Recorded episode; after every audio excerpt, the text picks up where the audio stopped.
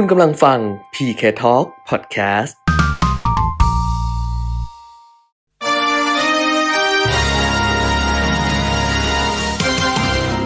รายการเงินทองต้องรู้ โดยขวัญชนกวุฒิกุลและปิยมิตรยอดเมือง สนับสนุนโดย บริษัทบัตรกรุงไทยจำกัดมหาชน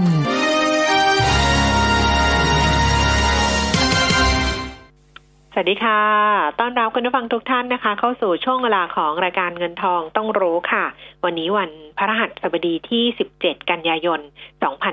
2563 นะคะ กลับมาพบกันเหมือนเดิมเป็นประจำทุกวันจันทร์ถึงวันศุกร์ตั้งแต่ 10นาฬิกาถึง 11นาฬิกาค่ะ แล้วก็ผ่านทาง FM 90.5 MHz นะคะ รวมถึงเว็บไซต์ smartbomb.co.th แอปพลิเคชัน Smart Bomb Radio แล้วก็ Facebook Live มิติข่าว 90.5 ค่ะ คุณผู้ฟังอยู่กับดิฉันขวัญชนกวุฒิกุลแล้วก็คุณเปียมิตรยอดเมืองนะคะ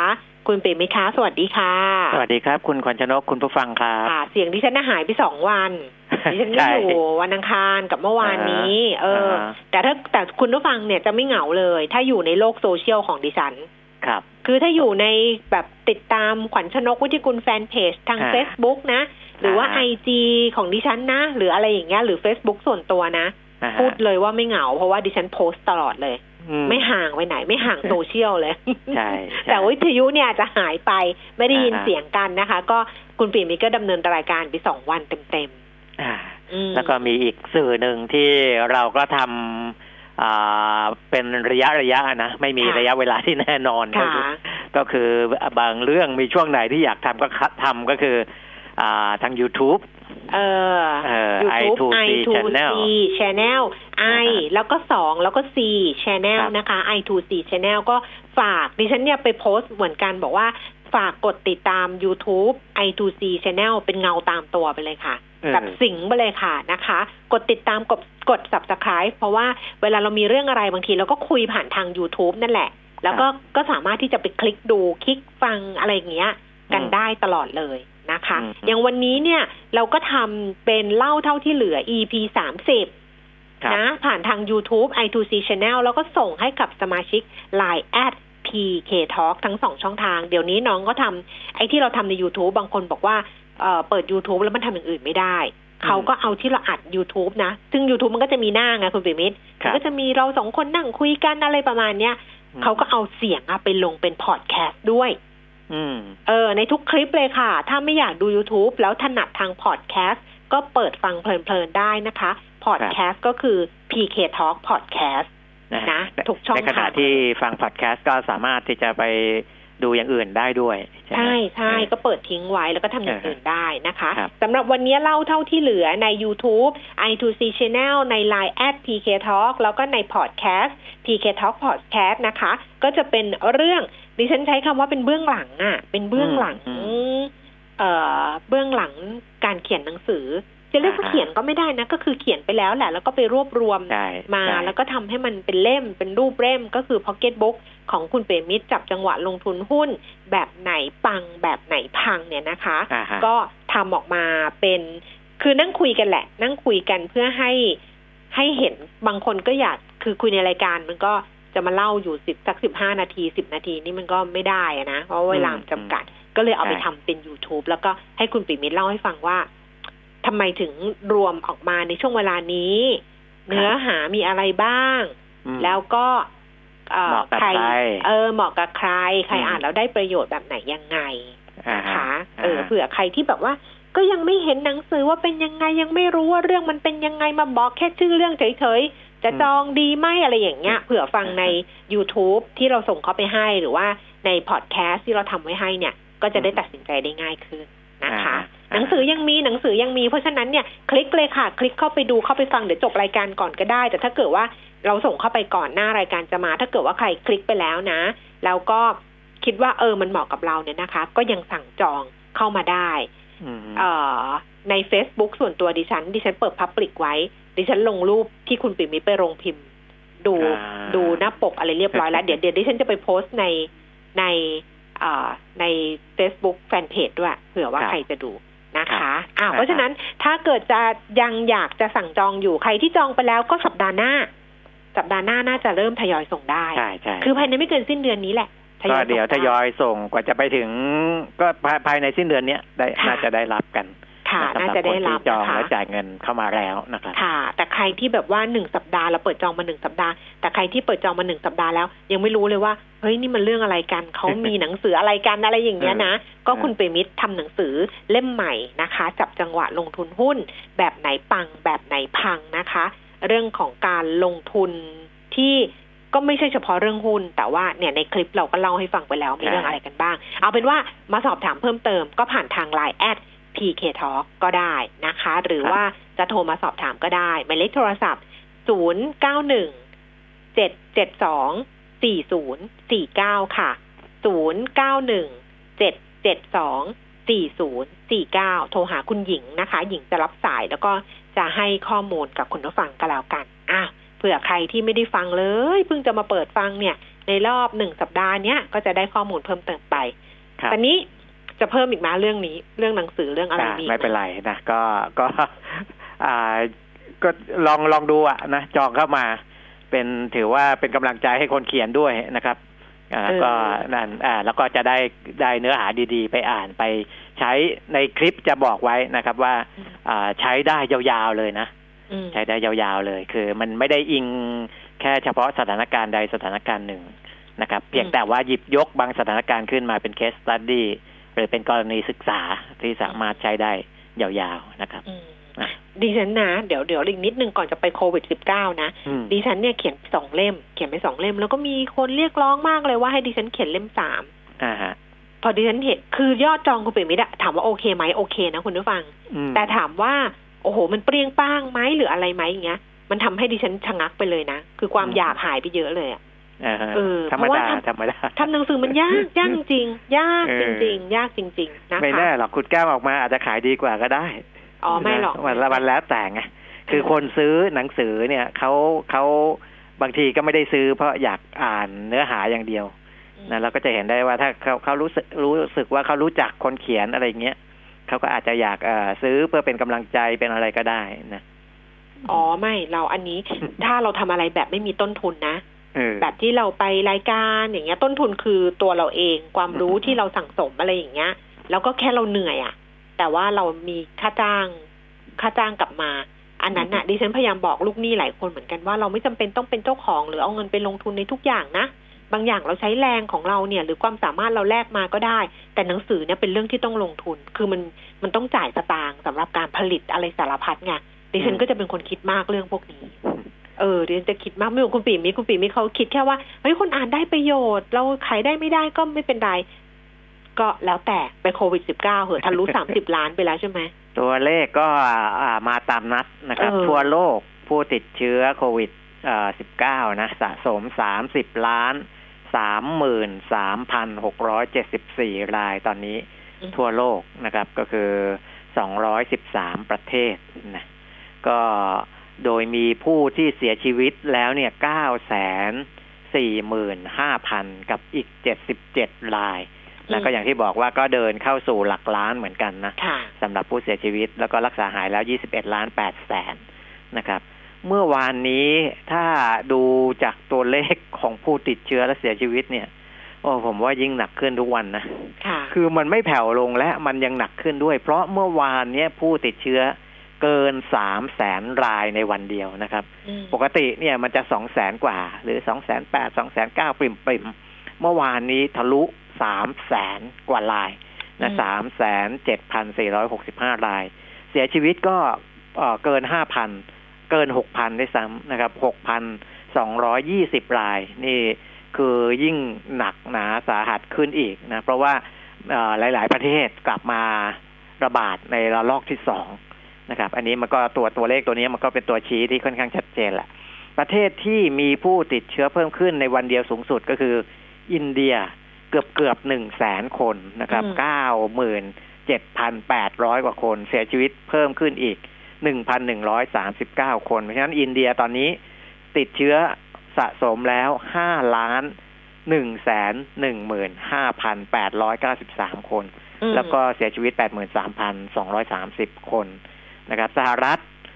ติดเชื้อสะสม6ล้าน8แสนกว่าบราซิล ติดเชื้อสะสม4ล้าน4แสนกว่านะครับ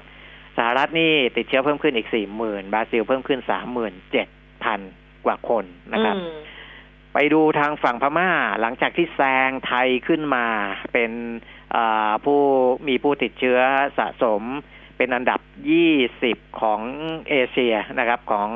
ไทยเราเนี่ยออยู่อยู่ต่ำกว่าของพม่านะครับ ของพม่าติดเชื้อเพิ่มขึ้นอีก 319 คน ตอนนี้ 3,821 แล้ว เสียชีวิตเพิ่มขึ้นอีก 5 คนนะครับ เป็น 40 คนนะก็จะเห็นว่า ยังคง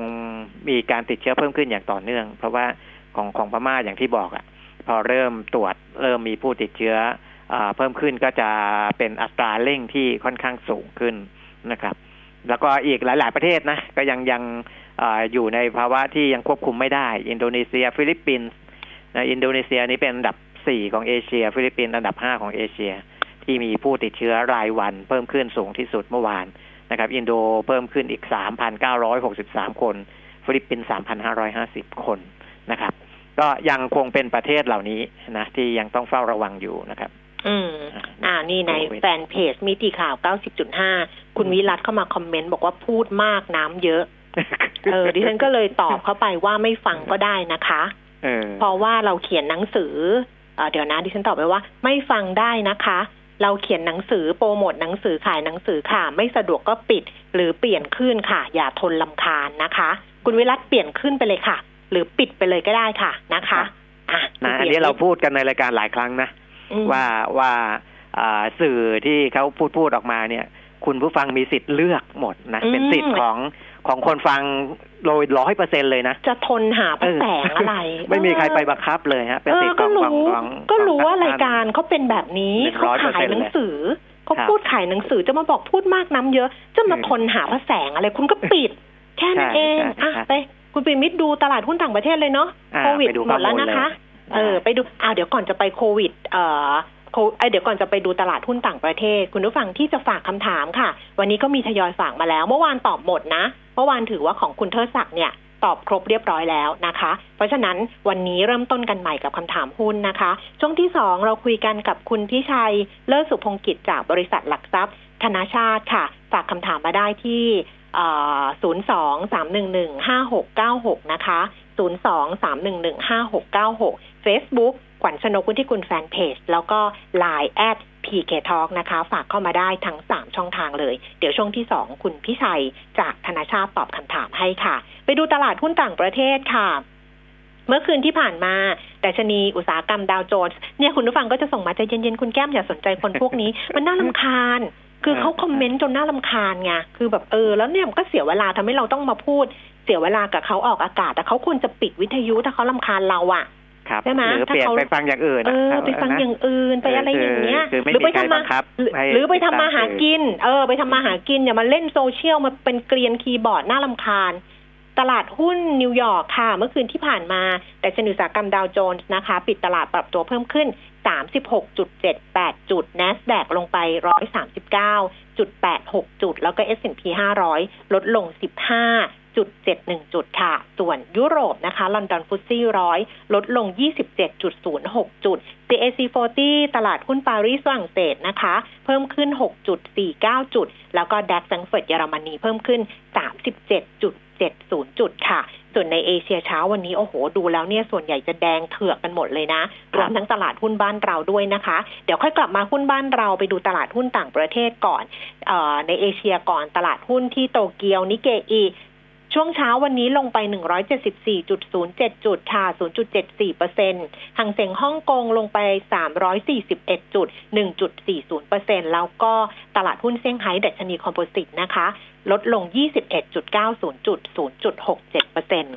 กลับมาดูความเคลื่อนไหวของตลาดหุ้นบ้านเราค่ะดัชนีราคาหุ้น ต่ำสุดนี่ 1,285 จุด แล้วก็สูงสุด 1,292 จุดนะคะ ล่าสุด 10นาฬิกา21 นาทีค่ะดัชนีราคาหุ้น 1,286.77 จุด ลดลงไป 6.71 จุด มูลค่าการซื้อขาย 8,460 ล้านบาท ส่วน Set 50 Index 826 6.44 จุดนะคะ ลงไป 6.44 จุด 0.77%มูลค่าการซื้อขาย 3,775 ล้านบาท ดูต่อค่ะ หุ้นที่มีมูลค่าการซื้อขายสูงที่สุด 10 อันดับ อันดับที่ 1 เป็นทัสโก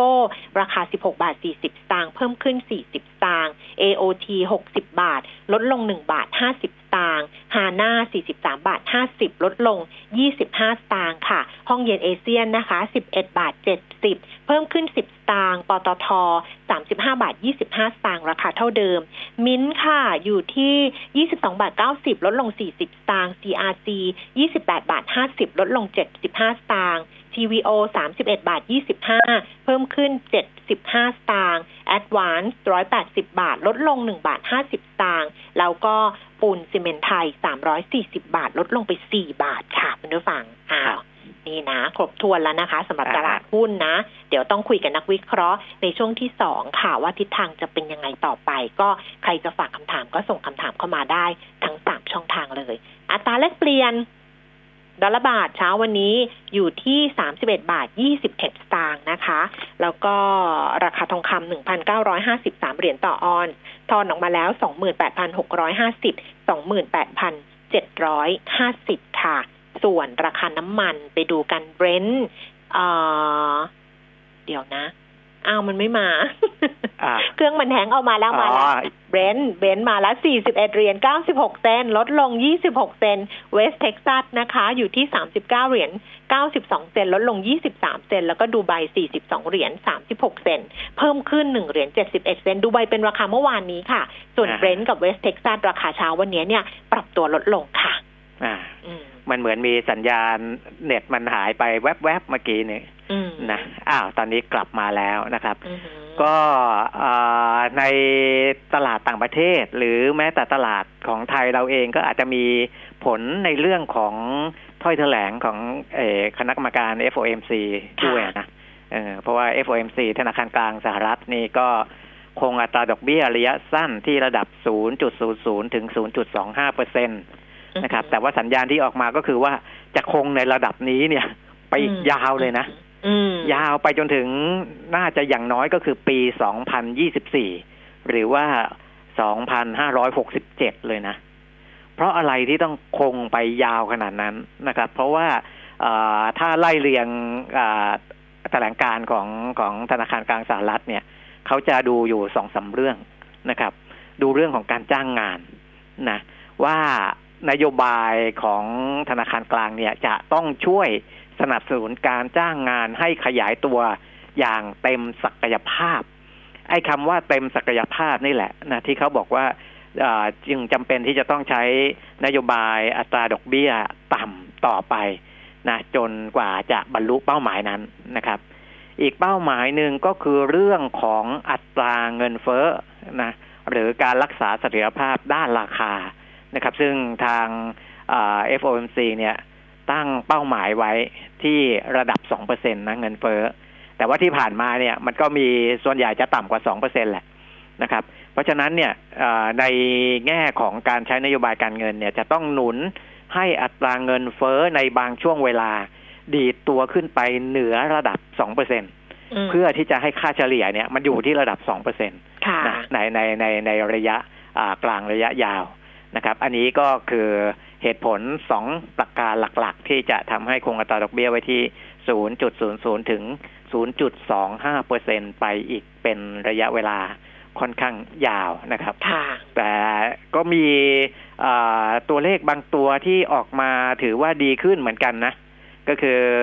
อาการขยายตัวทางเศรษฐกิจอ่าไม่แต่จริงๆก็คือการหดตัวแหละ ปีนี้นะ2563 เนี่ย เดิมคาดว่าจะหดหกหดตัว 6.5เปอร์เซ็น ก็อาจจะดูดีขึ้นนะจากไตรมาสสามไตรมาสสี่ซึ่งมันเริ่มฟื้นตัวขึ้นเนี่ย อาจจะทำให้เศรษฐกิจสหรัฐปีนี้หดตัวเหลือแค่3.7เปอร์เซ็นตนะครับ อันนี้ก็จะจะอยู่ในตัวที่ดีขึ้น แต่ว่าในแง่ของอัตราการว่างงานที่ยังคงสูงนะเดือนสิงหาคม 8.4เปอร์เซ็นเนี่ย ก็น่าจะยังไม่ได้ดีขึ้นเท่าไหร่นะครับ คาดว่าอัตราการว่างงานอาจจะสูงกว่าข้อมูลที่เจ้าหน้าที่รายงานมานี้ด้วยซ้ำนะครับอือหืออันนี้คือเป็นข้อสังเกตนะที่เอ่อออกมาจาก FOMC นะครับ แล้วก็เจอโรมพาวเวลก็ออกมาถ่ายทอดให้ฟังนะครับค่ะก็น่าจะเอ่อส่งผลกระทบอยู่บ้างกับอืมตลาดหุ้นทั่ว ๆ ไป แต่ถ้าไปดูเอ่อตลาดพันธบัตรของสหรัฐไม่ได้สะท้านสะเทือนนะอืมก็คือจริง ๆ ถ้ามันมี การโยกเงินจากตลาดสินทรัพย์เสี่ยงเข้ามาตลาดอ่าสินทรัพย์ปลอดภัยเนี่ย อัตราผลตอบแทนจะต้องลดลง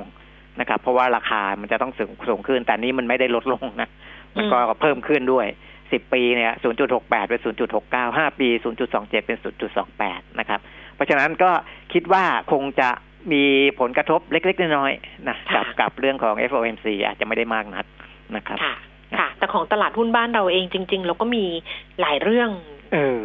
เยอะอยู่เหมือนกันเมื่อวานเะนี้เรื่องแบงก์ไงเออ เรื่องแบงก์ไงคือใช่ไหมแบงก์กรุงเทพที่ออกธนาคารกรุงเทพเขาออกอะจริง ๆ อะหุ้นกู้เอ่อเขาก็ใช้คำว่าหุ้นกู้ขายทุนใช่ไหมคุณปีมันมิตรจริง ๆ เวลาในต่างประเทศเนี่ยเออมันเป็นภาษาของเขาอะนะเขาจะอ่าเรียกว่า global medium term note facility นะอืมแต่ว่าพอมาแปลงเป็นไอตราสารที่เรารู้จักกันในประเทศไทยอะมันจะอืมคล้าย ๆ กับ perp ก็คือ perpetual bond ที่อืมเขาเรียกกันว่าอ่าหุ้อะนไรกู้นะชั่วนิหุ้นกู้รัชั่วนิรันนดดร์ร์นั่นแหละซึ่งเขาก็ไม่อยากให้เรียกคำนี้นะเออเอาจริงๆ อะ คือเขาก็ไม่อยากให้ใช้คำว่าหุ้นกู้ชั่วนิรันดร์ครับหรอก เพราะมันดูดูเหมือนกับว่าโอ้โห มันต้องอยู่กันไปทั้งชีวิตเออออะไรอย่างเงี้ย แต่ว่าทั้งแบงก์ชาติทั้งกรตเนี่ยนะ ซึ่งเป็นหน่วยงาน เออหน่วยงานทางการที่ก็ใช้แบบสื่อนี้เนี่ยนะก็เลยใช้ตามไงอืมอ่าทีนี้มันลักษณะคล้าย ๆ อย่างนั้นแหละนะ แต่ว่าจริง ๆเขาออกขายในต่างประเทศไม่ได้เกี่ยวกันในประเทศไทยหรอกอ่า นะเออมันไม่ได้เกี่ยวกับในประเทศเขาขายออฟชอร์อย่างเดียว แล้วก็อ่าฮะมันไม่ได้ชื่อนี้นะโดยจริงๆเออแล้วมันก็ไม่ได้ชื่อนี้เพียงแต่เออลักษณะมันคล้ายคล้ายๆนะแต่ทีนี้พอมันออกออกมาเนี่ยตัวเนี้ยเขาจะออกมาเติมเงินกองทุนขั้นที่หนึ่งโดยเฉพาะเลยนะ ค่ะ เออ เพราะว่าเงินกองทุนขั้นที่หนึ่งอาของแบงก์กรุงเทพเขาก็อ่อนลงบ้างในช่วงที่ผ่านมา แต่ไม่ได้คือยังไม่ได้มีปัญหาอะไรนะ ต้องบอกเออออย่างนี้ เพียงแต่ไปเติมให้มันแข็งแกร่งขึ้น นะครับ แล้วก็ดอกเบี้ยที่จะจ่ายสำหรับตราสารตัวเนี้ยที่จะออกเนี่ยมันไม่ได้จ่ายแล้วไปทำให้กำไรเขาลดลง เพราะว่าอืมดอกเบี้ยตัวเนี้ยมันจะไปตัดจากกำไรสะสม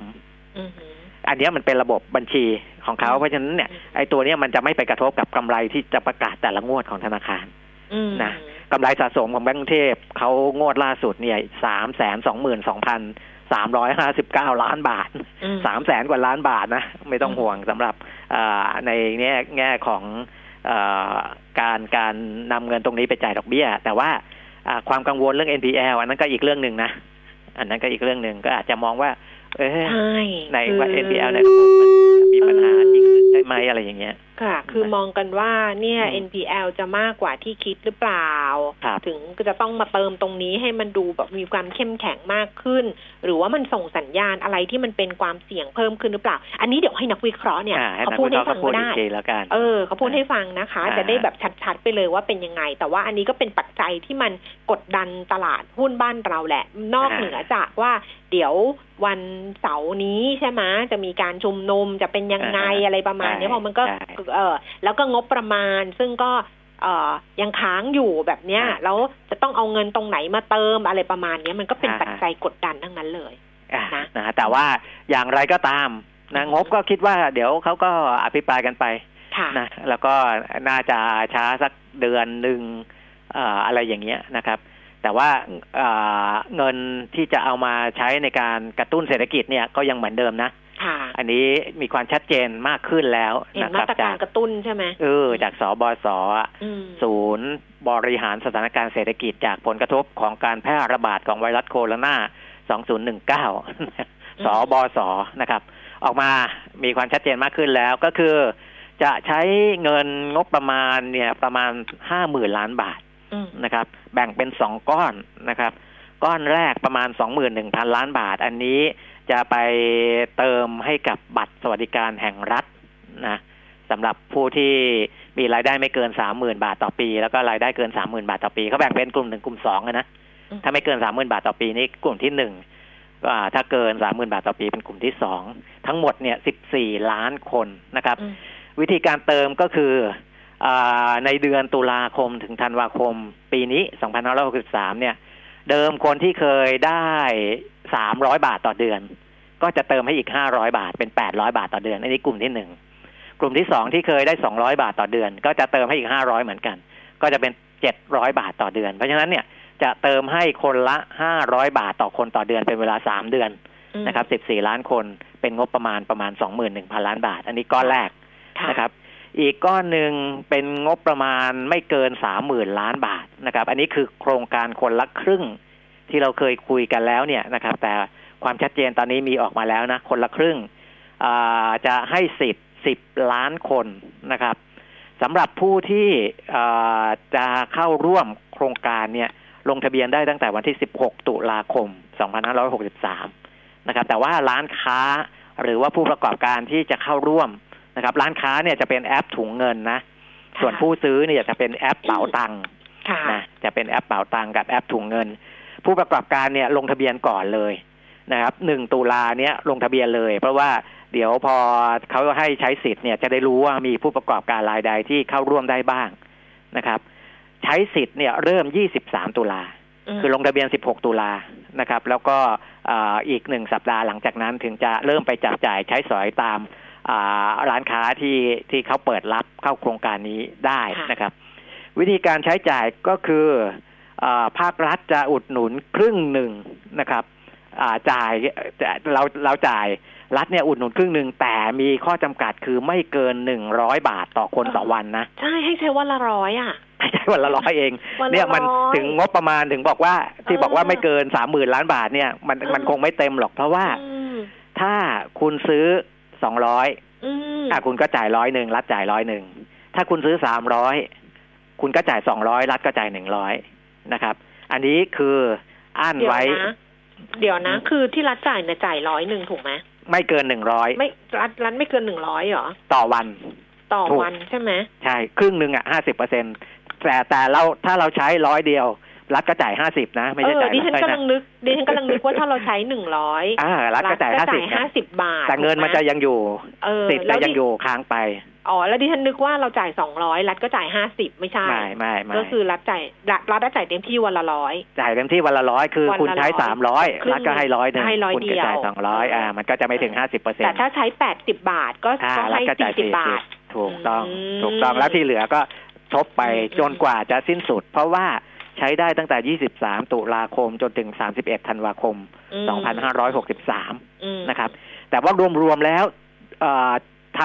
เอ่อทั้ง23ตุลาถึง31ธันวาเนี่ยรวมทั้งก้อนไม่เกิน3,000บาทอืมแต่ไม่ได้ให้ใช้ครั้งเดียวแค่นั้นเองอืม3,000บาทเนี่ย คือให้ทยอยใช้วันละไม่เกิน100บาทสำหรับของของภาครัฐนะอืมเพราะฉะนั้นเนี่ยผมว่ามันมันจะยากนิดหนึ่งเพราะว่าถ้าคุณจะใช้สิทธิ์อาของภาครัฐเต็มที่ทุกวันวันละร้อยเนี่ย ก็คือใช้อืมสามสิบวันนะอืมสามสิบวันมแต่ตอนนี้มีใช่เวลาอยู่แค่อ่าเท่าไหร่ละสองเดือนกว่าๆเองค่ะอ้าวก็ อ่าอันนี้คือวิธีการใช้นะเป้าหมายที่เขาจะให้ร้านค้าเข้าร่วมเนี่ยประมาณหนึ่งแสนล้านนะครับเขาก็จะต้องมีไอ้ตัวอะไรที่ไปติดติดๆแอปพวกนั้นแหละค่ะนะอันนี้ก็คือคนละครึ่ง อันนี้ต้องใช้ผ่านแอปพลิเคชันหมดเลยเนาะใช่ใช่ต้องไปใช่ติดติดติดติดหมดเลยนะ ทุกอย่างใช่นะคะออยกเว้นพวกอ่าอะไรล่ะอ่าลอตเตอรี่อะไรพวกเนี้ยนะบุหรี่อ่า แอลกอฮอล์พวกนี้ไม่ได้นะอ้าวอันนั้นซื้อไม่ได้เป็นสินค้าทั่วปซื้อไม่ได้ออเนี่ยเราก็ดิฉันกำลังคิดนะ คุณเปรมมิตรว่าครับ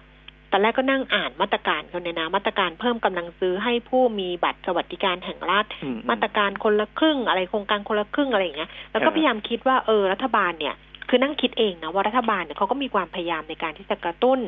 กำลังซื้อหรือการบริโภคของคนที่มีกำลังซื้อน้อยอะ่ะเออเราเราเคยคุยไปแล้วไงใช่ว่า เขาพยายามกระตุ้นตรงนี้ดิฉันก็คิดแบบ เออ ตอนแรกเนี่ยกะว่าเข้ารายการมาจะพูดว่า เออเขาก็แปลกเนอะพยายามทำให้คนที่ไม่มีกำลังซื้ออะมีกำลังซื้อในขณะที่คนที่มีกำลังซื้อเนี่ยเขาไม่สนับสนุนอะไรเลยเพราะเราเคยคุยเรื่องชิมช็อปใช้เรื่องอะไรเอ้ยเรื่องใช่ช็อปช่วยชาติ อืมเรื่องช็อปช่วยชาติช็อปช่วยว่าชาติถ้าอืมเกิดว่าเขามีมาตรการภาษีมาเนี่ยทำให้คนเนี่ยกระตุ้นกำลังซื้อของคนที่มีกำลังซื้อเนี่ยได้เยอะเลยอืมแต่นี้ไปคิดอีกทีหนึ่งว่าเขาก็มีปัญหาเรื่องการจัดเก็บรายได้อ่า ถูกไงดิฉันว่าอันเนี้ยเป็นประเด็นสำคัญที่มันทำให้ช็อปช่วยชาติเนี่ย กระตุ้นคนที่มีกำลังซื้อให้ออกมาใช้จ่าย แล้วใช้มาตรการภาษีไปหนุนเนี่ยอืมไม่ได้ เพราะว่าเขามีปัญหาเรื่องการจัดเก็บรายได้ของเขาอยู่อ่าฮะใช่ไหมที่บอกรัฐบาลถังแตกถังแตกคือเขาก็บอกเขาถังไม่แตกหรอกแต่ว่ารายได้อะ มันมันจัดเก็บไม่ไม่ไม่สมดุลกันกับไอ้สิ่งอืมที่มันต้องจ่ายไป เพราะฉะนั้นถ้าเกิดไปเอาไอ้ช็อปช่วยชาติมาอีกเนี่ยนะมไอ้ตัวรายได้ก็ภาษีเนาะหายไปอีกไง อ่าฮะ เออ ก็เลยอืมอ๋ออมสงสัยเขาคิดอย่างนี้ นั่นแหละ อันนี้คิดนะแทนเขาว่าอ๋อสงสัยเขา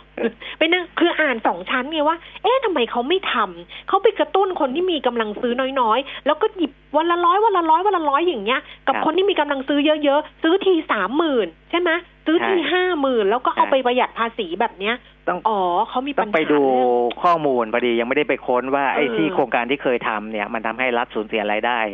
จากภาษีตรงนั้นไปเท่าไหร่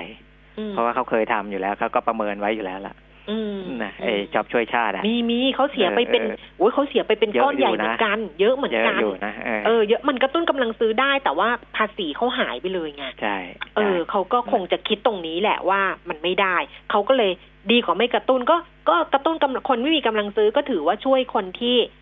เขา ไม่มีกำลังซื้ออะคือกำเออกำลังซื้อต่ำแล้วก็จะได้มีเงินสำหรับอุปโภคบริโภคไอ้คนที่ใช้อยู่แล้วเนี่ยก็ก็ใช้ไปแหละ ก็ยังไงก็ต้องใช้แบบเนี้ยเอออย่าเพิ่งคิดออกอ่านั่งอ่านข่าวทำไมเขาไม่ทำอ๋อคิดอีกทีหนึ่งเออเขาคงมีปัญหาเรื่องนี้อืมนะคะอ้าวคืออัเป็มันหาเงินมตรทางจากทางอื่นมาเติมยากไงเติปัญมหายากใช่ไหมมันอืมมันยากมันก็เลย ถ้าคือถ้าเขารู้ว่า เออมันทำแล้ว มันจะเงินมันจะได้เขากลับคืนมาคุ้มเขาก็อาจจะทำ นะครับ แต่ตอนนี้ประเมินแล้วอาจจะไม่คุ้มมอาจจะไม่คุ้ม อ่า ส่วนเรื่องเอ NPL เนี่ยนะค่ะมันมีทางบสยเออเอ่อคุณสุรชัยกัมพรานนท์วัดค่ะผู้อำนวยการศูนย์ที่ปรึกษาทางการเงิน SME บรรษัทค้ำประกันสินเชื่ออุตสาหกรรมขนาดย่อม หรือว่าบสยเนี่ยเขาอ่าพูดถึงลูกหนี้ SME ที่เข้าโครงการพักหนี้ในในระบบจำนวนประมาณ 1.1 ล้านราย มูลหนี้ ประมาณ2ล้านล้านบาทนะครับค่ะว่าอันเนี้ยหลังพ้นระยะพักหนี้ตรงนี้แล้วเนี่ยก็คือช่วงเดือนตุลานะที่จะพ้นใช่ไหมค่ะอ่าถ้าหากสถานการณ์เศรษฐกิจยังเป็นอย่างนี้ยังไม่ฟื้นตัวเนี่ยอ่าผลกระทบตรงเนี้ยจะทำให้ SME กลายเป็นหนี้เสียเพิ่มขึ้นนะแล้วก็อาจจะมีการต้องเข้ากระบวนการอะถูกฟ้องร้องยึดทรัพย์อะไรกันไปนะครับ ตอนนี้ SME เป็นหนี้เสียแล้วประมาณ 4.9 แสนล้านบาทนะครับ ที่จะเพิ่มขึ้นถ้าเพิ่มขึ้นอีก10เปอร์เซ็นก็จะเพิ่มหนี้เสียในระบบอีก2แสนล้านบาท ถ้า20เปอร์เซ็นก็จะเพิ่มหนี้เสียในระบบอีก4แสนล้านบาทนะครับอืมอ่า ตรงนี้คือคืออาสิ่งที่ยังกังวลกันอยู่เหมือนกันนะครับ ว่า SME จะมีทางออกอย่างไรนะครับ ในส่วนของบสยในฐานะผู้ค้ำประกันสินเชื่อเองก็ได้เข้าร่วมกับสถาบันการเงินต่างๆอะนะค่ะ ในการที่จะเข้าไปช่วยค้ำช่วยอ่าเจรจาจัดทำแผนฟื้นฟูอะไรพวกนี้นะครับเขาก็จะมามีบทบาทตรงนี้เพิ่มขึ้นด้วยนะครับอืมอ่านี่แหละเห็นไหมเพราะว่า SME ก็บสยบอกว่านี่นี่เสียเพิ่มขึ้น มันก็อืมแล้วก็มันมาประจวบกับเรื่องของแบงก์กรุงเทพมันอะไรอย่างเงี้ยหลายอย่าง มันก็เลยทำครับให้เราเนี่ย มองอนาคตอยู่เหมือนกันนะว่า มันจะน่ากลัวกว่าที่คิดไว้หรือเปล่า อันนี้พูดแล้วไม่ต้องกลัวนะ คือก็อืมมันก็มีมันก็มีโอกาสที่เราจะต้องอยู่บนหลักความไม่ประไม่ประมาทไว้ก่อนนะคุณเปรมิตรครับ เออ เพราะว่าดูสถานการณ์แล้วเนี่ย เหมือนกับมันก็ แล้วไอ้โควิด มันก็ไม่ไปสักทีไงไอ้วัคซีนอ่าฮะมันก็ไม่มาสักทีไงอืมใช่ไหมเอออ่าฮะก็ยากอยู่แต่ว่าเรื่องการท่องเที่ยวเนี่ย มีความชัดเจน ครับ ใช่ไหมเห็นเมื่อวานบอกมีความชัดเจนเอ่อเรื่องของการที่จะเปิดรับเอ่อ กลุ่มที่จะเข้ามาใช่เป็นเป็นกลุ่มนักท่องเที่ยวพิเศษนั่นแหละอืมนะครับอืมก็เมื่อวานก็เล่าให้ฟังอ๋อไปแล้วว่าแล้วเออคอนเซปต์เออก็คือว่าอ่าเขาก็ดูแล้วว่าอ่าการรับคนไทยกลับมาจากต่างประเทศที่เข้ามาในศูนย์อ่ากักตัว 14 วันนะนะอืมดูแล้วก็มันก็จะมีคนติดเชื้ออืมอ่าวันหนึ่งสี่ห้ารายบ้างอะไรบ้างค่ะแต่ว่าหลังจากที่อ่าดูแลตรงนั้นเรียบร้อยดีเนี่ยนะครับ คนที่ไม่ติดเชื้อไม่อะไร แล้วก็ปล่อยเข้ามา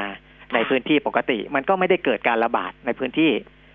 เขาก็ใช้หลักคิดนี้แหละ กับคนที่เป็นนักท่องเที่ยวอืมนะครับ ก็คือมากักตัว 14 วันเหมือนกันอืมนะครับ ถ้าพบผู้ผู้ติดเชื้อก็มีพื้นที่มีโรงพยาบาลมีอะไรที่จะรักษาได้อย่างดีอยู่แล้ว คนที่ไม่พบเชื้อนะครับ อ่าก็สามารถที่จะปล่อยเข้าไป ในพื้นที่ปกติได้อะไรอย่างเงี้ยนะค่ะอันนี้ก็จะเติมเงินทางด้านการท่องเที่ยวเข้ามาได้ อ่า แล้วก็มีอีกเรื่องก็คือเมื่อวานนี้เนี่ย นายกรัฐมนตรีก็คุยกันกับคือจจริง ๆ คุยกันก่อนหน้านี้หรือเปล่าไม่แน่ใจแต่ว่านี่แหละที่เขาประชุมสบสใช่ไหมอืมเขาก็หารือกับนักเศรษฐศาสตร์ ไปด้วย คือประชุมสอ่าบแล้วก็มีอีกอีกอีกแผนลหนึ่งที่คุยกันกับนักเศรษฐศาสตร์จากองค์กรวิจัยอิสระจากมหาวิทยาลัยจากสถาบันการเงิน แต่ว่าเรื่องที่คุยกันเนี่ยดูมาดูแล้วมันก็คล้ายๆเดิมอะข้อเสนอของบรรดานักเศรษฐศาสตร์เนี่ยก็คล้ายๆ กับที่เราเคยคุยกันไปก่อนหน้านี้ ทั้งเรื่องของการจ้างงานใช่ไหมคะคุณปิ่มใช่ว่าจะทำยังไงเรื่องของนโยบายการคลังเอ่อ จะทำแบบไหนได้บ้าง เรื่องเร่งด่วนที่รัฐบาลจะต้องทำแต่ว่าหนึ่งในปัจจัยที่ทางศูนย์วิจัย ศูนย์วิเคราะห์เศรษฐกิจและธุรกิจของธนาคารไทยพาณิชย์เขามองเขาบอกว่ามันก็เป็นเรื่องของปัญหาหน้าผาการคลังอะแหละ ก็คือเรื่องของเม็ดเงินภายใต้พรกองเงินกู้หนึ่งล้านล้าน ที่เข้าสู่ระบบเศรษฐกิจเนี่ยมันน้อยในช่วงไตรมาสที่สามแล้วก็ไตรมาสที่สี่มีการใช้งบต่ำมันสะท้อนให้เห็นถึงความเสี่ยง จากมาตรการช่วยเหลือของภาครัฐที่อาจจะลดลง เร็วกว่าการฟื้นตัวของรายได้ที่หายไป เช่นรายได้ท่องเที่ยวหดตัวรายได้ส่งออกเนี่ยค่ะ มันไม่ทันกัน เพราะฉะนั้นเนี่ยก็เป็นเรื่องที่รัฐจะต้องไปดูว่าจะเป็นยังไง เรื่องฐานะการคลังเรื่องอะไรอย่างนี้ก็เป็นเรื่องสำคัญนะคะ แต่ดูแล้วก็คล้าย ๆ กับที่คุยไปแหละ รัฐก็รับทราบปัญหาอยู่แล้วล่ะ แล้วก็คงจะไปดำเนินการนะอ่าอ่าอืมโอเค หมดไหมหมดหมดเนาะนะเอครับอหมดเนาะเดี๋ยวเนี่ไปยคุคุยณกับผู้นัฟักงวิเคราะห์ต่อได้ เดี๋ยวช่วงที่สองนะคะ จะคุยกับคุณพี่ชัยเลิศสุพงกิจค่ะจากบริษัทหลักทรัพย์ ธนชาตินะคะ ใครจะฝากคำถามก็โทรศัพท์ 0 2 3 1 1 5 6 9 6 ค่ะ ถ้า Facebook ก็ขวัญชนกวัฒกุลแฟนเพจก็ได้ มิติข่าว 90.5 ก็ได้ แต่ถ้าไปฝากคำถามทางมิติข่าว 90.5 คุณก็จะไปเจอคอมเมนต์คุณวิรัตที่เขียนว่าดิฉันไว้เนี่ยว่าพูดมากน้ำเยอะ แล้วก็ไปเห็นคอมเมนต์ดิฉันที่ดิฉันตอบเขาว่าไม่ฟังก็เปลี่ยนคลื่นไปปิดไปอย่าทนลำคาญไม่รู้ยังฟังอยู่ปะนะ จริง ๆ ถ้าดิฉันเป็นดิฉันดิฉันปิดแล้วนะเออดิฉั นเปลี่ยนคืนแล้วนะ ถ้าคุณยังฟังอยู่แสดงว่าคุณนี่แย่มากเลยทีเดียวอ้าวเพราะฉะนั้นเดี๋ยวพรุ่งนี้กลับมาเจอกันกับคุณปิยมิตรนะคคะรับแล้วก็สวัสดีครับเนี่ยบอกให้คุณปิยมิตรดีใจอืมว่า พออมคุยไปเรื่องหนังสือเรื่องอะไรแล้วดิฉันปี๊ดแตกไปนี่คนสั่งหนังสือคุณปิยมิตรเนี่ยไลายเด้งตลอดเวลาเลยเออก็ดีเหมือนกันอ้าวขอบคุณคุณปิยมิตรค่ะครับพรุ่งนี้เจอกันสวัสดีครับสวัสดีค่ะ เออคุณผู้ฟังเดี๋ยวนี้มันเป็นแบบนี้นะ จะต้องบอกว่า เวลาอารมณ์เสียมันก็ต้องบอกว่าอารมณ์เสียนะเราก็ไม่เข้าใจเหมือนกันว่าเราเนี่ยต้องยับยั้งชั่งใจ ดิฉันเนี่ยนะไม่ชอบใครดิฉันก็ปิดดิฉันก็เปลี่ยนแล้วก็ไม่ดู เออ มาทำให้เกิดเป็นเรื่องเป็นราวแบบนี้ทำไม ช่วงหน้า คุณพิชัยมาคุยให้ฟังนะคะ เรื่องของตลาดหุ้นคำถามก็มารออยู่แล้ว ใครจะเพิ่มเติมคำถามก็เพิ่มเข้ามา ถ้าบอกว่าไม่ชอบคุณพิชัยก็เปลี่ยนไม่ต้องฟังนะ ใครชอบมาฟังกันช่วงหน้า ตอนนี้พักครู่หนึ่งค่ะ อยากมีสุขภาพที่ดี อยากกินดีอยู่ดี อยากมีอากาศที่ดี ทุกความอยากจะเป็นจริงได้ แค่เราลงมือปลูก เพราะชีวิตที่ดีคือชีวิตที่มีต้นไม้อยู่ล้อมรอบ ปลูกแล้วแชร์ เพื่อส่งต่อแรงบันดาลใจสู่อนาคตที่เป็นจริง มาร่วมปลูกเพื่อเปลี่ยนไปพร้อมกัน ปลูกที่ใจ เปลี่ยนเพื่อเมืองปตทสารพลังสู่ความยั่งยืน เพิ่มพลังให้เครื่องยนต์ของคุณ ตอบสนองทุกการขับเคลื่อนอย่างสูงสุด ด้วยเวลลอย Neutron Super Common Rail น้ำมันเครื่องสังเคราะห์ชั้นนำที่ได้มาตรฐาน API CK4 ช่วยให้เครื่องยนต์สะอาดประหยัดเชื้อเพลิง เพิ่มกำลังรอบได้อย่างเต็มที่ เหมาะกับเครื่องยนต์ดีเซล common rail ของรถกระบะและ SUV ตอบสนองทุกการใช้งานของเครื่องยนต์ด้วยเวลลอย Neutron Super Common Rail กระป๋องสีทอง เวลลอย ลื่นเหลือล้น ทนเหลือหลาย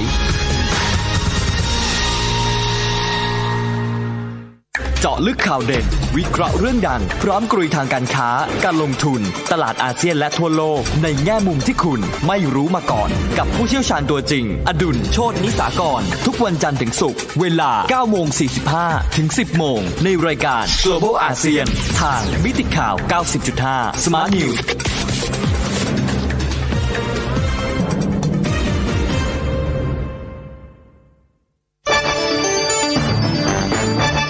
ติข่าว 90.5 สะท้อนทุกเรียมมุมของความจริง สนับสนุนโดย น้ำมันเครื่องเวลลอย ลื่นเหลือล้น ทนเหลือหลาย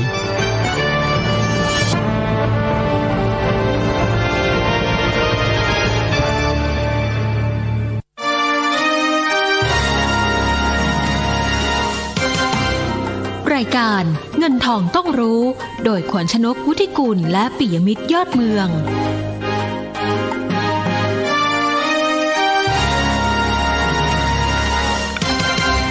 วงงที่2ของเงินทองต้องรู้นะคะ เดี๋ยววันนี้ช่วงที่2เนี่ยเราคุยกันกับนักวิเคราะห์คือคุณพิชัยเลิศสุพงกิจ จากบริษัทหลักทรัพย์ธนาชาตินะคะ คุณผู้ฟังคุณผู้ฟังที่จะฝากคำถามเพิ่มเติมก็ฝากมาได้เลยทั้ง 3 ช่องทางนะคะ ส่วนภาพรวมของตลาดหุ้นล่าสุดแต่ชนีราคาหุ้น 1,290.28 จุดค่ะ ลงไป 3.20 จุด 0.25%มูลค่าการซื้อขาย 12,580 ล้าน แล้วก็เซ็ตฟิตี้นะคะ 829.26จุด ลงไป 3.62 จุด มูลค่าการซื้อขาย 5,440 ล้านบาทค่ะ คุณพิชัยรอสายแล้วนะคะ ไปคุยกันเลยค่ะ คุณพิชัยคะ สวัสดีค่ะ สวัสดีครับคุณแก้มครับค่ะดูเหมือนตลาดหุ้นบ้านเราก็หลายปัจจัยกดดันอยู่เหมือนกันใช่ไหมบางคนบอกกังวลเรื่องแบงก์กรุงเทพเยอะเลยทีเดียวอ๋อคุณตรงพินั้นชัยไม่ต้องกังวลอืมตรงนั้นเป็นต้องบอกว่าเป็นสถานการณ์ปกติค่ะของเขานะครับ ไอตัวไฮบริดอ่า ที่นับเป็นเงินกองทุนขั้นที่หนึ่งได้เนี่ยเป็นเป็นเรื่องปกติที่ทางธนาคารเนี่ยทยอยออกอยู่แล้ว และตัวดอกเบี้ยเนี่ย ห้าเปอร์เซ็นซึ่งเขามองว่าห้าเปอร์เซ็นมันก็อยู่ในระดับที่เขาเขาโอเคนะฮะอ่าคือต้นทุนในการออกหุ้นออกหุ้นเพิ่มทุนจริงเนี่ยมันสูงกว่านั้นมากนะฮะค่ะการจ่ายดอกเบี้ยแค่ห้าเปอร์เซ็นสบายๆ ในแง่งบกำไรขาดทุนไม่กระทบ เพราะว่าในทางบัญชีเนี่ยมันจะถูกบุ๊กเข้าไปที่ตัวกำไรสะสมเลยครับ เป็นตรงนี้เนี่ยเอ่อคิดว่าไม่ไม่ต้องกังวลนะครับ ตัวเงินกองทุนเนี่ย ขยับขึ้นจากอ่าตรงสัก 14.5 ขึ้นไปเป็นประมาณ 15.2 นะดังนั้นก็มั่นคงมากขึ้น อันนี้อันนี้พูดถึงเฉพาะเงินกองทุนขั้นที่หนึ่งนะครับค่ะงั้นอ่าถ้าเฉพาะถ้าพูดถึงเรื่องการออกไฮบริดเทียวัน อันนี้อ่าแทบไม่ได้เปลี่ยนแปลงผลกระทบตรงนี้เลยครับอืมเพราะฉะนั้นไม่ต้องกังวลเอาว่าอะถูกเรื่องหลักของกลุ่มแบงก์ยังอยู่ที่สถานการณ์เศรษฐกิจอ่า นะปัญหา NPL นะอันนั้นเป็นเรื่องหลักนะฮะอ่าเราก็ทราบดีว่าอ่าเศรษฐกิจโดยรวมฟื้นช้านะอืมแล้วตัว NPL เนี่ยมันเป็น lagging indicator นะครับ หมายถึงว่ามันมาทีหลัง คือเศรษฐกิจต้องฟื้นไปเยอะ ๆ แล้ว NPL ถึงจะ ค่อยๆ เริ่มลดลงนะฮะแต่ปัจจุบันเนี่ยการฟื้นตัวของเศรษฐกิจเนี่ยค่อนข้างล่าช้าด้วยปัญหาเชิงโครงสร้างของบ้านเราเองนะครับ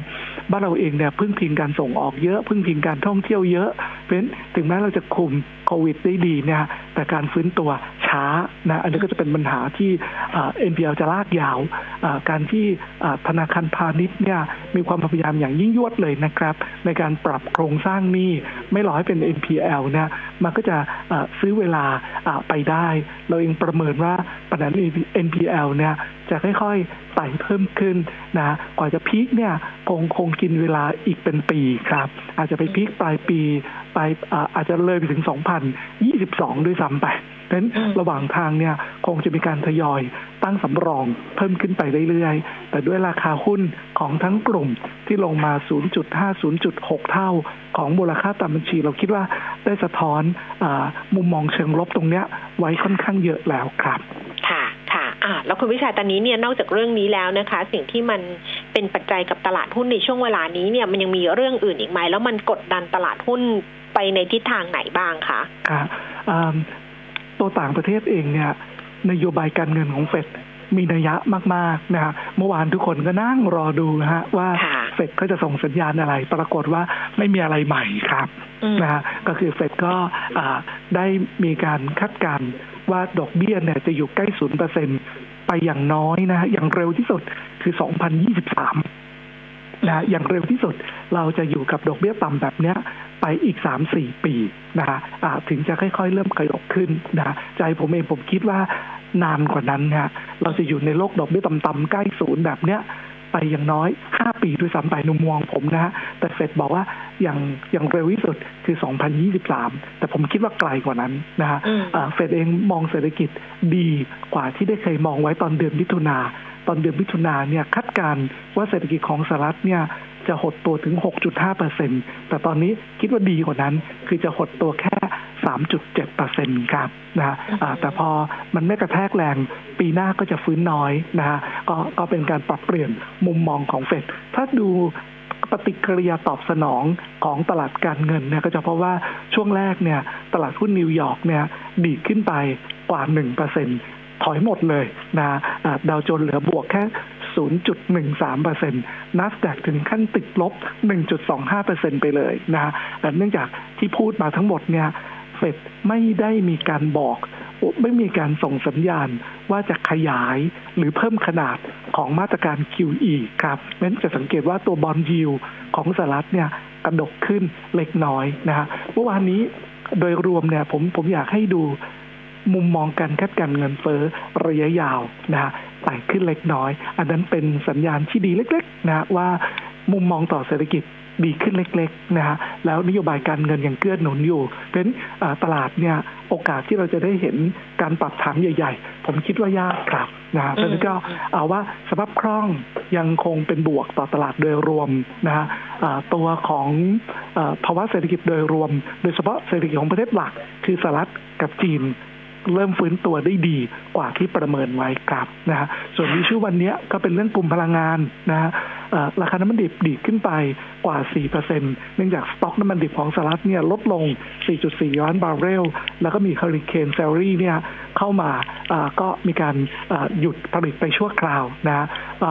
ราคาน้ำมันก็ดีดขึ้น แล้วก็มีข่าวที่ทางกลตเนี่ยอนุญาตให้ทางบริษัทลูกของปตทคือ PTTOR Oil and Retail นะเข้าจดทะเบียนอตอนนี้ก็เตรียมที่จะทำ IPO ได้แล้วนะงั้นใครที่รอตัวนี้อยู่ ก็ก็นับถอยหลังได้เลยครับผม ค่ะค่ะอ้าวเพราะฉะนั้นกลยุทธ์การลงทุนล่ะคะ คุณพิชัยคิดว่าตลาดเด้งสวยๆ มาสองวันนะจะเริ่มติดแนวต้านใกล้พันสามร้อยจุดครับ ยังไม่ไปไหน มาตรการกระตุ้นเศรษฐกิจที่ออกมาไม่ไม่ได้ทำให้ตลาดดีออกดีใจอะไรก็ก็ให้รายละเอียดเพิ่มเติมที่ได้คุยกันมาก่อนหน้านี้แล้ว แล้วตัวขนาดของเม็ดเงิน ในโครงการคนละครึ่งก็ดี การเพิ่มบัตรสวัสดิการ รวมแล้วเนี่ยเงินห้าหมื่นหนึ่งพันล้านถือว่าเล็ก เมื่อเทียบกับขนาดเศรษฐกิจไทยครับนั้นก็แล้วที่สำคัญรอบนี้เนี่ยพยายามที่จะให้ผู้ประกอบการรายย่อยได้ประโยชน์เพราะฉะนั้นตัวบริษัทจดทะเบียนที่เป็นกลุ่มคลับปลีกเรียกว่าถ้าทางตรงไม่ได้ประโยชน์ครับ ก็คงต้องรอได้ประโยชน์ทางอ้อมไกลๆอีกทีหนึ่งครับ เอาละค่ะเดี๋ยวไปที่คำถามคุณผู้ฟังฝากไว้น่าสนใจเหมือนกันนะคะ บอกว่าอยากสอบถามว่าทำไมหุ้นไฟฟ้าอย่างเอ็กโกและราชบุรีถึงลงอย่างเดียว โดยเฉพาะเอ็กโกเนี่ยลงมาจาก 350 มาเหลือ 199 มีปัญหาอะไรปัจจัยพื้นฐานเปลี่ยนหรือเปล่าอ่าผมผมนี่มีสองเรื่องเรื่องหลักเลยก็คือว่าเศรษฐกิจโดยรวมที่ขยายตัวต่ำกว่าที่ประมาณการไว้ใน PDP 2018 เนี่ยทำให้ เรามีปริมาณไฟฟ้าสำรองเนี่ยสูงกว่า 40%ในช่วงหลายปีข้างหน้านะฮะนั่นทำให้โอกาสที่จะมีการเปิดบิดนะเปิดประมูลโรงไฟฟ้ารอบใหม่ๆเนี่ยมองไม่เห็นเลยฮะใน 5 ปีข้างหน้านะเพราะนั้นตัดโอกาสการเติบโตไปหนึ่งละสองก็คือว่าช่วงที่เศรษฐกิจเริ่มมีสัญญาณการฟื้นตัวเนี่ย ผู้ลงทุนโดยเฉพาะสถาบันเนี่ยมีการปรับพอร์ตนะก็เล็งหาหุ้นที่ได้ประโยชน์จากการฟื้นตัวของเศรษฐกิจนะะซึ่งบรรดาพวกหุ้นสาธารณูปโภคซึ่งรวมถึงโรงไฟฟ้าเนี่ยไม่ได้ประโยชน์ คือตอนเศรษฐกิจไม่ดีก็ไม่ได้กระทบเขา ตอนเศรษฐกิจฟื้นก็ไม่ได้ประโยชน์นะ เพราะฉะนั้นมีการโยกย้ายเม็ดเงินเนี่ยทยอยออกไป เริ่มเกิดขึ้นมาหลายเดือนแล้วครับนะไม่ได้เพิ่งเกิดนะผมผมคิดว่าราคาหุ้นที่สะท้อนสองเรื่องเนี้ได้สะท้อนไปค่อนข้างเยอะละจนทำให้ในเชิง valuation เนี่ยเริ่มน่าจูงใจมาก ๆ แล้วสำหรับโกลงไฟฟ้า แม้ว่าระยะสั้นเนี่ยจะไม่มีปัจจัยมากระตุ้นราคาหุ้นก็ตามทีนะฮะใครที่ติดหุ้นตัวทั้งสองตัวอยู่เนี่ยแนะนำว่าถือได้ทั้งคู่นะฮะโดยราคาที่ถอยลงมาณขณะนี้เนี่ยทำให้ตัวเอโก้เนี่ยมีปันผลไต่ขึ้นไป อยู่ที่ตัวระดับ 3.5%แล้ว แล้วปีหน้าจะเพิ่มเป็น 3.8%ในขณะที่ตัวรับบุรีเนี่ยปีนี้อยู่ที่ 4.7 ปีหน้าจะเพิ่มขึ้นเป็น 5.2%และแม้โอกาสการเติบโตในบ้านเราจะเรียกว่าน้อยมาก แต่ก็มีโอกาสที่จะไปเติบโตในประเทศเพื่อนบ้าน โดยเฉพาะอย่างยิ่งในตัวเวียดนามครับค่ะท่านต่อไปเนี่ยถามหุ้นโรงพยาบาลนะคะคำถามแรกก็คือ อยากให้วิเคราะห์หุ้นในกลุ่มโรงพยาบาล แล้วก็ถามว่า BH ควรซื้อช่วงราคาไหนดี ครับเอ่อกลุ่มรัฐบาลก็ถือว่าเป็นดีเฟนซีฟเหมือนกัน โดนหางเลขที่ตะกี้ผมเกริ่นไว้อืมนะว่าไม่ได้ประโยชน์จากการฟื้นตัวของเศรษฐกิจโดยตรงนะเพราะฉะนั้นจะสังเกตว่ากลุ่มโรงพยาบาลเนี่ยก็เอ่อมีทิศทางที่เอ่อแกว่งลงในช่วงหลายเดือนที่ผ่านมานะฮะเอ่อเวลาเรานอกเหนือจากนั้นเนี่ยในเชิงพื้นฐานเราต้องแบ่งก่อนกลุ่มที่พึ่ง คนไข้ต่างประเทศนะกลุ่มนี้ยังคงได้รับผลกระทบนะเนื่องจากบ้านเราเนี่ยยังมีเกณฑ์เข้มงวดทำให้ผู้ป่วยต่างชาติเนี่ยเดินทางเข้ามาได้ยาก แม้เราจะเริ่มผ่อนปรนแล้วก็ตามทีแต่ค่ะคนที่เข้ามาเนี่ยก็ยังเทียบไม่ได้เลย เมื่อเทียบกับสถานการณ์ปกติ เป็นกลุ่มที่พึ่งพิงเอ่อคนไข้ต่างชาติเนี่ยยังเหนื่อยอยู่อะอันนี้ก็กระทบตรงๆไปที่บำรุงราษฎร์ลองลงมาก็ BDMS นะฮะที่เหลือก็ลองลองๆลงไปนะอืม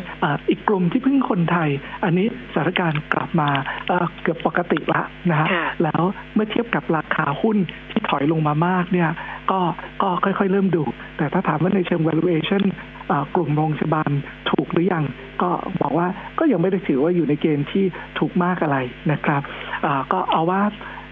กลุ่มนี้เป็นธุรกิจที่ดีไปเรื่อยๆ แต่ยังขาดปัจจัยกระตุ้นระยะสั้นนะฮะอ่าถ้าอ่าจะต้องเลือกซื้อเนี่ยในกลุ่มบนนะซึ่งได้รับผลกระทบจากคนไข้ต่างชาติที่ยังเข้ามาน้อย เราชอบ BDMs แต่ตัวบำรุงราษฎร์คิดว่ายังไม่ถูกพอนะฮะอืมส่วนกลุ่มที่อ่าเป็นกลางๆที่เป็นเครือข่ายเนี่ยอ่าทั้งตัวเกษมราช ทั้งตัวจุฬารัตน์ก็เริ่มมีอัพไซด์ระดับใกล้ 20%ละนะครับ ส่วนตัวเล็กๆเลย เราชอบตัว RJH นะฮะที่ที่เรามองว่าตัวกำไรมีแนวโน้มเติบโตดี แล้วก็เทรดที่ PE ดูจะต่ำกว่าเพื่อนครับค่ะ กลับไปที่ราชบุรีนิดนึงค่ะมีอีกท่านหนึ่งถามว่า ถ้าซื้อถือแล้วก็เน้นรับปันผลสามปีขึ้นไปราคาสะสมได้ตอนนี้เลยไหมคะ ใช่ครับเนี่ยผมคิดว่าความเสี่ยงที่จะหลุดต่ำกว่า 50 เนี่ยมีน้อยนะฮะเอ่ออาจจะโดนหางเลขจากการปรับพอร์ตอะไรก็แล้วแต่เนี่ยแต่คิดว่าด้วยปันผลเอ่อระดับเอ่อ4%ปลายปลายๆแล้วมีแนวโน้มที่ที่จะรักษามันระดับนี้หรือไต่ขึ้นเล็กน้อยเนี่ยเอ่อดาวไซด์ไม่เยอะครับค่ะต่อนะคะ CRC ค่ะ ต้นทุน 30 บาท 50 แนวโน้ม